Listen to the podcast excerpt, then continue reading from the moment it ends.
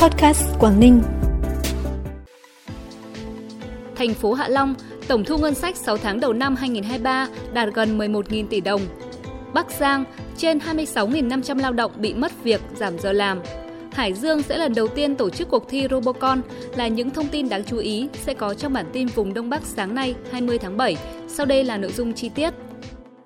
Thưa quý vị và các bạn, theo báo cáo của Ủy ban nhân dân thành phố Hạ Long, trong 6 tháng đầu năm 2023, thành phố đã đạt được nhiều kết quả nổi bật với 9 chỉ tiêu đã hoàn thành và vượt kế hoạch đề ra. Trong đó giá trị sản xuất các ngành kinh tế tăng 11,8% so với cùng kỳ năm 2022. Thành phố vừa được Thủ tướng Chính phủ ký quyết định công nhận hoàn thành nhiệm vụ xây dựng nông thôn mới năm 2021. Tổng thu ngân sách đạt gần 11.000 tỷ đồng, bằng 115% so với cùng kỳ năm ngoái thành phố cũng đã có nhiều chuyển biến trong lĩnh vực cải cách hành chính, cải thiện môi trường đầu tư kinh doanh, nâng cao năng lực cạnh tranh. Năm 2022, thành phố Hạ Long giữ vị trí thứ hai về DDCI nhóm địa phương, tăng 6 bậc so với năm 2021. Chỉ số PA Index xếp thứ tư trong khối địa phương, tăng 7 bậc so với năm 2021. Chỉ số ICT xếp thứ hai, tăng 2 bậc so với năm 2021. Hội đồng Nhân dân tỉnh Thái Nguyên khóa 14 nhiệm kỳ 2021-2026 đang tổ chức kỳ họp thứ 13. Tại kỳ họp, Hội đồng Nhân dân tỉnh Thái Nguyên dự kiến xem xét cho ý kiến về 44 nội dung như thông qua nhiệm vụ quy hoạch chung và quy hoạch phân khu xây dựng một số khu công nghiệp trên địa bàn tỉnh, cho ý kiến về việc điều chỉnh bổ sung kế hoạch đầu tư công trung hạn giai đoạn 2021-2025 nguồn vốn ngân sách trung ương, điều chỉnh kế hoạch đầu tư công trung hạn giai đoạn 2021-2025, Hội đồng Nhân dân tỉnh sẽ xem xét thảo luận đánh giá kết quả đạt được, những khó khăn hạn chế trong phát triển kinh tế xã hội 6 tháng đầu năm 2023, giải pháp và nhiệm vụ trọng tâm 6 tháng cuối năm. Kỳ họp sẽ xem xét thông qua một số chính sách thuộc lĩnh vực giáo dục và đào tạo, thể dục thể thao, văn học nghệ thuật, thông tin truyền thông trên địa bàn tỉnh.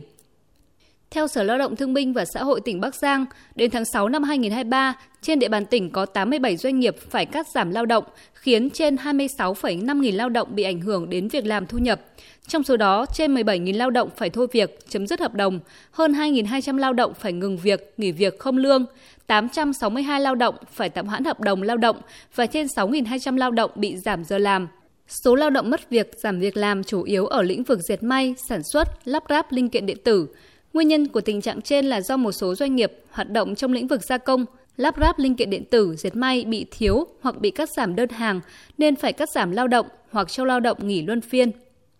Tỉnh đoàn Hải Dương và trường Đại học Sao Đỏ phối hợp tổ chức cuộc thi Robocon tỉnh Hải Dương lần thứ nhất năm 2023 có chủ đề Hành trình du lịch xứ Đông. Cuộc thi dành cho đoàn viên thanh niên, học sinh đang học tập tại các trường trung học phổ thông, trung tâm giáo dục nghề nghiệp, giáo dục thường xuyên ở Hải Dương, yêu thích lắp ráp và lập trình robot – với chủ đề Hành trình du lịch xứ Đông,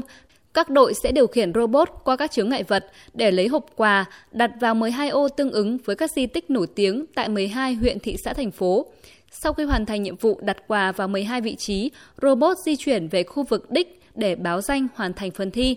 Mỗi trận đấu diễn ra trong 8 phút, vòng chung kết và trao giải được tổ chức vào đầu tháng 11 năm 2023. Bản tin tiếp tục với những thông tin đáng chú ý khác. Tại huyện Trung Khánh, tỉnh Cao Bằng, đoàn đại biểu Liên hợp 12 đồn biên phòng thuộc Bộ đội Biên phòng Cao Bằng, Bộ đội Biên phòng Hà Giang vừa tổ chức hội đàm giao ban quý 2 năm 2023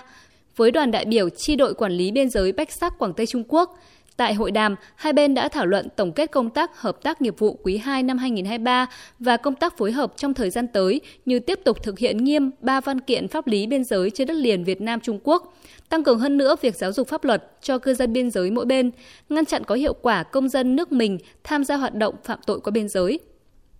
Thôn Bản 3 1, Bản 3 2, xã Trung Hà, huyện Chiêm Hóa, tỉnh Tuyên Quang vừa được chọn xây dựng làng văn hóa du lịch cộng đồng giai đoạn 2021-2025. Đây là chương trình phát triển du lịch nông thôn trong xây dựng nông thôn mới giai đoạn 2021-2025 do Bộ Nông nghiệp và Phát triển Nông thôn thực hiện.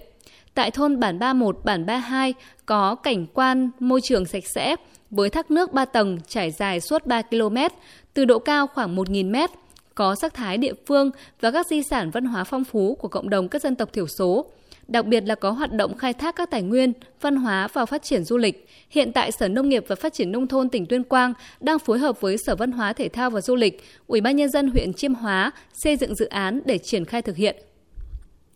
Ban chỉ đạo vận động hiến máu tình nguyện thành phố Lạng Sơn vừa tổ chức ngày hội hiến máu tình nguyện hưởng ứng hành trình đỏ năm 2023 Qua khám sức khỏe, xét nghiệm sàng lọc máu, đã có 497 tình nguyện viên đủ điều kiện lấy máu, tương đương 497 đơn vị máu. Như vậy tính từ đầu năm 2023 đến nay, sau hai đợt hiến máu, thành phố Lạng Sơn đã tiếp nhận tổng cộng 801 đơn vị máu, đạt 114% chỉ tiêu kế hoạch giao. Số máu tiếp nhận được tại ngày hội sẽ được chuyển về Viện Huyết học Truyền máu Trung ương để tách các thành phần máu và phân bổ cho các bệnh viện, trung tâm y tế trên địa bàn tỉnh. Phần cuối bản tin là thông tin thời tiết. Thưa quý vị và các bạn, bão số 1 đã tan đi, nhưng gió đông nam sau bão thì lấn vào. Vì thế trong ngày hôm nay gió đông nam vẫn còn, miền Bắc vẫn có mưa nhiều nơi, trong đó khu vực Trung Du vùng núi phía Bắc trong sáng sớm nay vẫn còn những vùng có mưa vừa đến mưa to với lượng mưa từ 20 đến 50 mm, cục bộ có nơi mưa to trên 100 mm, nguy cơ cao đến rất cao về khả năng xảy ra tình trạng lũ quét và trượt lở đất. Do vẫn còn mưa nên nhiệt độ trong ngày hôm nay ở hầu khắp Bắc Bộ không cao, phổ biến trong khoảng từ 29 đến 32 độ. Với thông tin vừa rồi thì bản tin podcast sáng nay cũng xin được khép lại. Cảm ơn quý vị và các bạn đã dành thời gian lắng nghe. Xin kính chào và hẹn gặp lại.